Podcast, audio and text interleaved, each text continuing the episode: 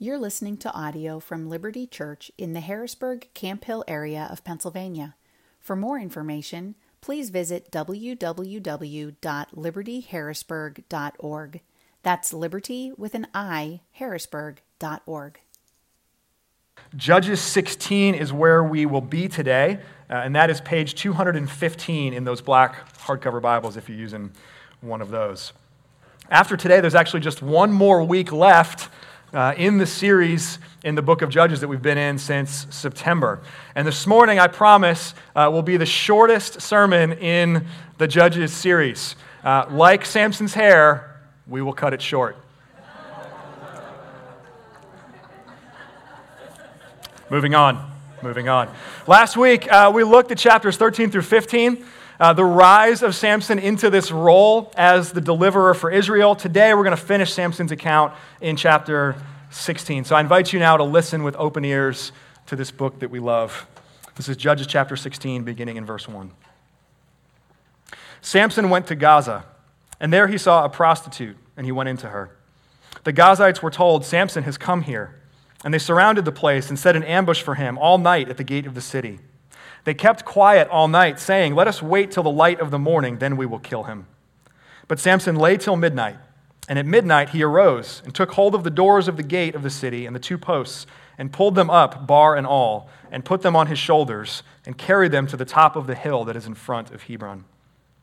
After this, he loved the woman in the valley of Sorek, whose name was Delilah.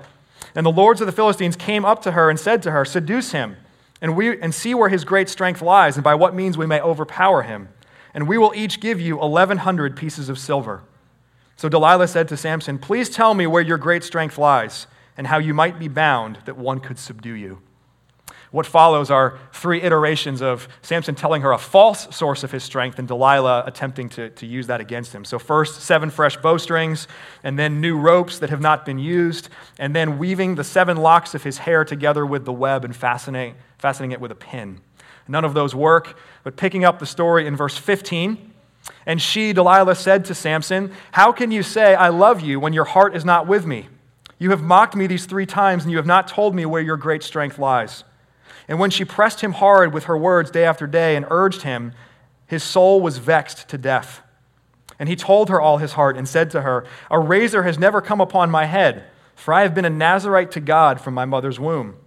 If my head is shaved, then my strength will leave me, and I shall become weak and be like any other man. When Delilah saw that he had told her all his heart, she sent and called the lords of the Philistines, saying, Come up again, for he has told me all his heart. Then the lords of the Philistines came up to her and brought the money in, in, her hand, in their hands. She made him sleep on her knees, and she called the man and had him shave off the seven locks of his head. Then she began to torment him, and his strength left him. And she said, The Philistines are upon you, Samson. And he awoke from his sleep and said, I will go out as at other times and shake myself free. But he did not know that the Lord had left him. And the Philistines seized him and gouged out his eyes and brought him down to Gaza and bound him with bronze shackles. And he ground at the mill in the prison. But the hair of his head began to grow again after it had been shaved. Now the lords of the Philistines gathered to offer a great sacrifice to Dagon, their God, and to rejoice. And they said, Our God has given Samson, our enemy, into our hand. And when the people saw him, they praised their God. For they said, Our God has given our enemy into our hand, the ravager of our country, who has killed many of us. And when their hearts were merry, they said, Call Samson, that he may entertain us. So they called Samson out of the prison, and he entertained them. They made him stand between the pillars. And Samson said to the young man who led him by the hand, Let me feel the pillars on which the house rests, that I may lean against them. Now the house was full of men and women, and the lords of the Philistines were there. And on the roof there were about 3,000 men and women who looked on while Samson entertained. Then Samson called to the Lord and said, O Lord God, please remember me, and please strengthen me only this once, O God, that I may be avenged on the Philistines for my two eyes. And Samson grasped the two middle pillars on which the house rested, and he leaned his weight against them, his right hand on the, on the one and his left hand on the other. And Samson said, Let me die with the Philistines. Then he bowed with all his strength, and the house fell upon the Lord and upon all the people who were in it. So the dead whom he killed at his death were more than those whom he had killed during his life. Then his brothers and all his family came down and took him and brought him up and buried him between Zorah and Eshtaol in the tomb of Manoah, his father. And he had judged Israel 20 years. This is God's word. Let me pray for us. God of mercy, even as we have celebrated this today, you have promised never to break your covenant with us. And so, amid all the changing words of our generation, we ask that you would now speak your eternal word that does not change. Enable us to respond to your gracious promises with faithful and obedient lives. And we pray this through our Lord Jesus Christ. Amen. In 1671, the poet John Milton wrote a poem uh, about Samson that was called Samson Agonistes, or translated Samson the Wrestler. It's about this last phase of Samson's life where he's blind and he's in prison. And perhaps the most famous line, the most impactful line, at least to me, of the whole poem comes in line 164, where Milton says of Samson, O mirror of our fickle state.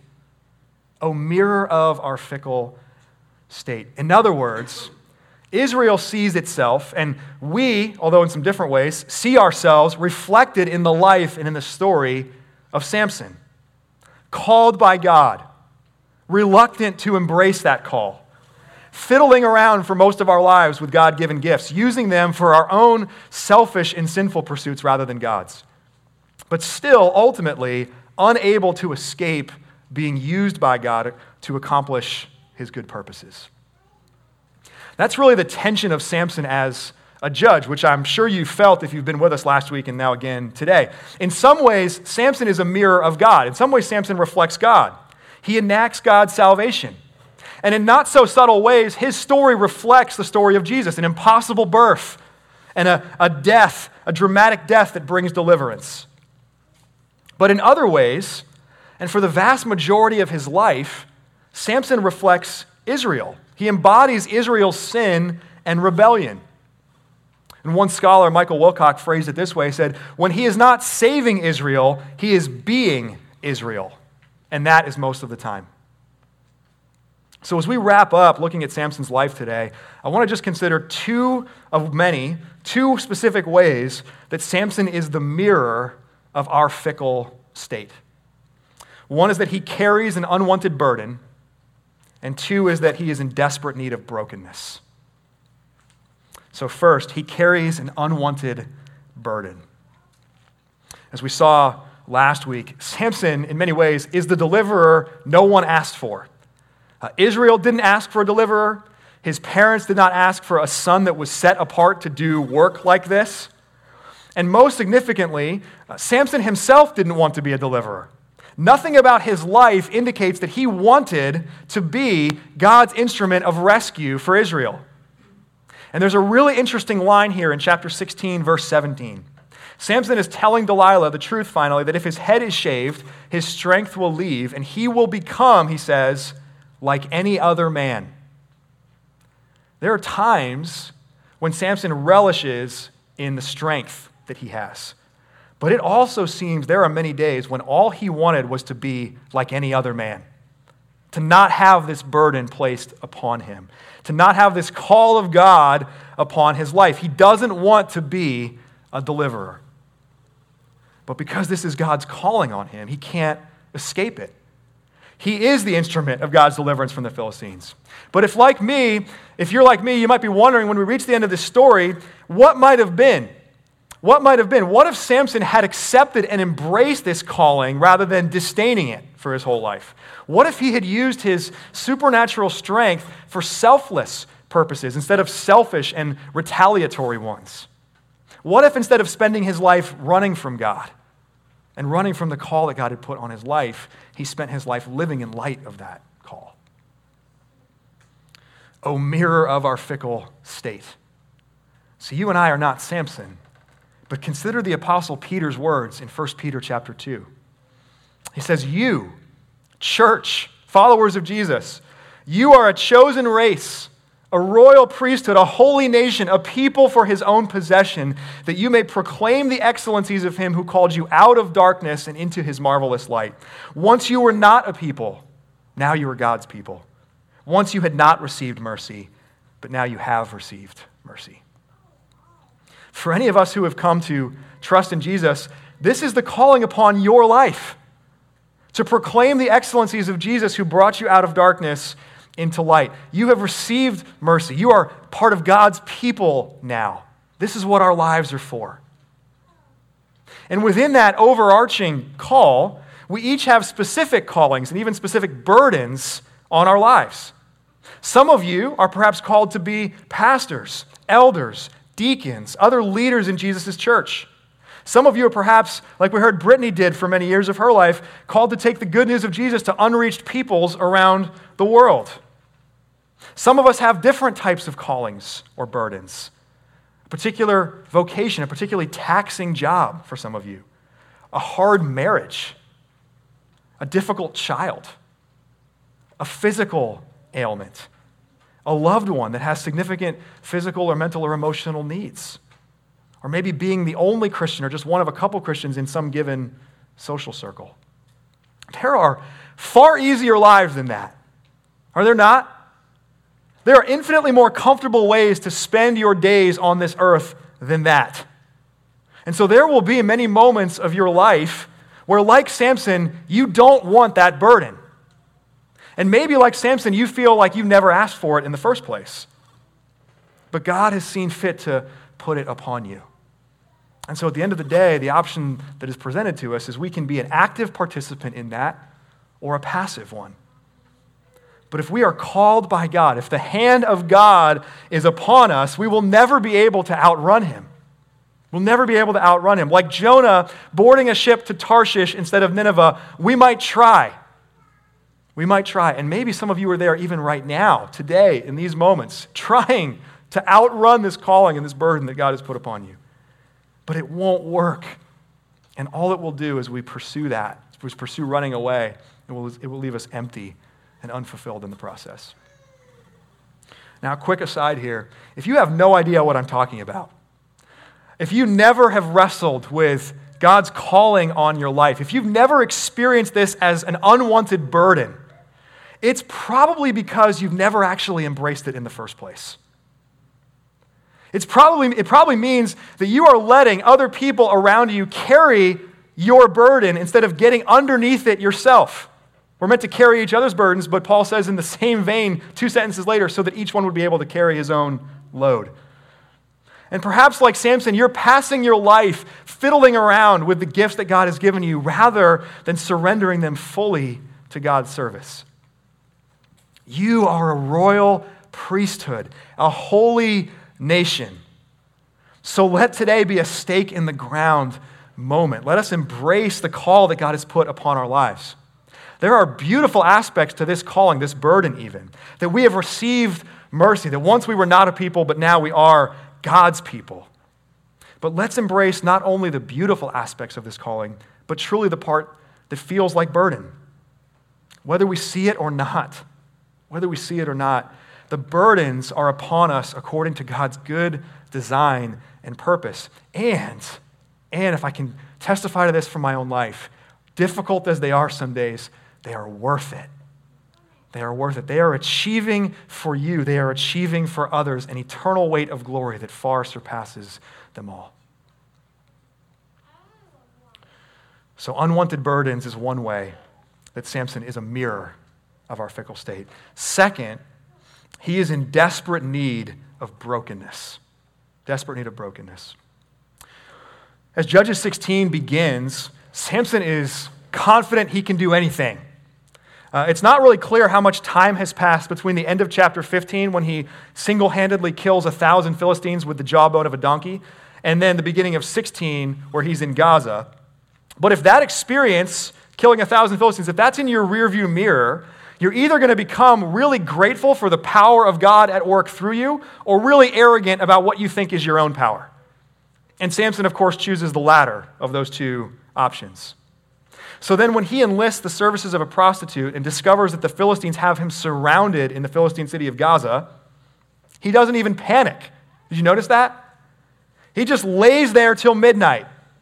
And then he picks up the gates and the posts, which were massive, usually about two stories tall, and then he carries them on his back 40 miles from Gaza to Hebron.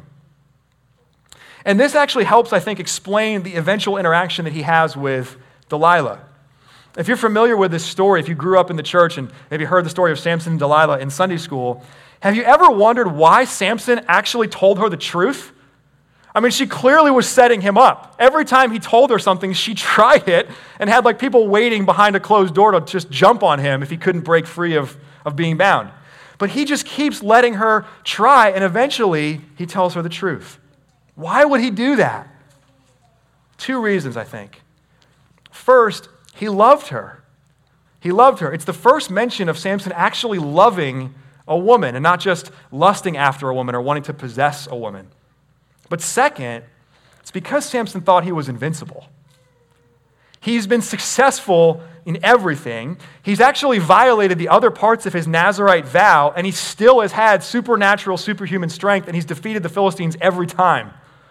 So even after his head is shaved, in verse 20 here, he says, I will go out as before. He thinks he's going to break free again and defeat the Philistines again. To this point in his life, Samson is characterized by the gifts of the Spirit without any of the fruit of the Spirit. He's presumed upon God's gifts and strength specifically without actually being devoted to God or submitted to God's rule in his life. And the only way that he will get there, the only way that he will actually be devoted to and be submitted to God is brokenness. God is going to have to break Samson. And so, as we read, he pays a really high cost for his arrogance and for his foolishness. The harder your heart is, the more painful your brokenness will often be. And maybe some of you have experienced that in your own life. Samson's eyes are gouged out, and like a draft animal, he's chained to the mill in a Philistine prison. Then he's paraded in shame before thousands of his enemies. But all of that, all of that leads to another moment of God's deliverance. And this time, not only a moment of deliverance for Israel, but a moment of deliverance for Samson himself. Look again at verse 28. Samson cries out, O Lord God, please remember me. Please strengthen me this once. That's what brokenness sounds like. That's what humility sounds like. No longer presuming that his strength is going to be there. No longer presuming that God does Samson's bidding. Now, in utter dependence, for the first time, he cries out to God. It's so different from his quote prayer at the end of chapter 15. That was a demand. This is desperation. Now, he's still thinking about personal vengeance. He says, Let me have my strength so I can be avenged for my two eyes. He is still an incredibly flawed man, but now he is one with sincere faith. And think about this in the entire account of Samson, this moment alone makes sense of his inclusion in the Hebrews chapter 11 hall of faith, as we call it. Because before this moment, there is nothing in his life that flows from faith. But when he pushes over these pillars, when the one true God gains a victory over the false God of the Philistines, it's the one time in his life where Samson is trusting in God rather than trusting in himself. Now, here's the point God has been using Samson to deliver Israel from the Philistines, and that's been pretty obvious. But who will deliver Samson? Who will save the Savior? Who will deliver the deliverer when he's so flawed and immoral like Samson is? Only God. Only God. And like uncountable, arrogant, selfish, strong, self reliant, successful people since, God's salvation must begin with brokenness. It must begin by God pulling the rug out from under you and humbling you to a place of utter dependence and faith. Who is the most hardened person that you know? And, and maybe it's you. Maybe it's you. Who's the most hardened person you know? Samson's heart was harder. Who's the most successful person you know? Samson was more successful. Who's the most arrogant person you know? Samson was even more arrogant. But God loves Samson. And grace abounds to the chief of sinners, as the Apostle Paul will write centuries later. So even if it takes getting his eyes gouged out, even if it takes him being made into a milling mule, even if it takes him being publicly humiliated, God is going to break Samson in order to rescue him. God's kingdom is an upside down kingdom. And so, our strengths, the thing we think are values and strengths and assets in our lives, are actually weakness because they entrench us in arrogance and self reliance. But our weaknesses in the kingdom of God become true strength. And centuries later, the Apostle Paul will go on to write that God's power is made perfect, not in our strengths, but in our weaknesses. So learn to appreciate those weaknesses. Learn to value, as hard as this is, the circumstances in your life that bring brokenness and bring humility and force you to cling to God in faith. Because as much as it looks like God is punishing Samson in that Philistine prison, God is pursuing Samson all the way down to the bottom of the depths of that spiral. God's call is upon him, as we've read already in this text, from his mother's womb until the day of his death. And so, in the same way, brokenness in your life, friends, is not God punishing you, it is God pursuing you. It is God breaking you down in order to draw you to himself. Who will save a man like Samson? God will. God will. And praise to him, it means that he will also save men and women like you and me. A mirror of our fickle state. We are arrogant and self reliant. We are reluctant to carry those burdens that God has placed upon us. And so Jesus will enter into the world. He will take on flesh to willingly carry his burden. And he will carry his burden all the way up the hill at Calvary. Jesus is the willing deliverer, not arrogant, but humbling himself to the point of death, to the point of death on a cross. Jesus has no need to be broken, but he chooses to be broken. As we celebrate at this table every week, he chooses to be broken for the life and the salvation of all who would come. So embrace the calling and the burden that God places upon you. Learn to appreciate your weaknesses, the brokenness that God brings in your life. Because the one who rescued Samson is the same one who rescues us. Amen. Amen. Let me pray for us. Lord God, we confess that we do not often want the calling and the burden that you have put upon us. We'd rather live an easier life, we'd rather run. We also confess our arrogance and our self reliance, that we don't want to embrace brokenness. We don't want to embrace the things that humble us. We don't want to embrace our weaknesses because the world does not value those things and we don't value those things. So we pray this morning for actual strength from your Spirit to grasp the truth. We pray that you would give us strength by your Spirit to live out the good news of the gospel of Jesus, the willing deliverer who bore our burden upon himself, who was broken when he had no need to be broken. And as we come to this table, I pray that you would meet us by the power of your Spirit, that you would renew us in the grace of the gospel that is held out to those of us that you are pursuing, even in our brokenness. I pray that Jesus, all in your name. Amen. Thank you for listening to audio from Liberty Church. To learn more about our church or to listen to previous recordings, visit www.libertyharrisburg.org.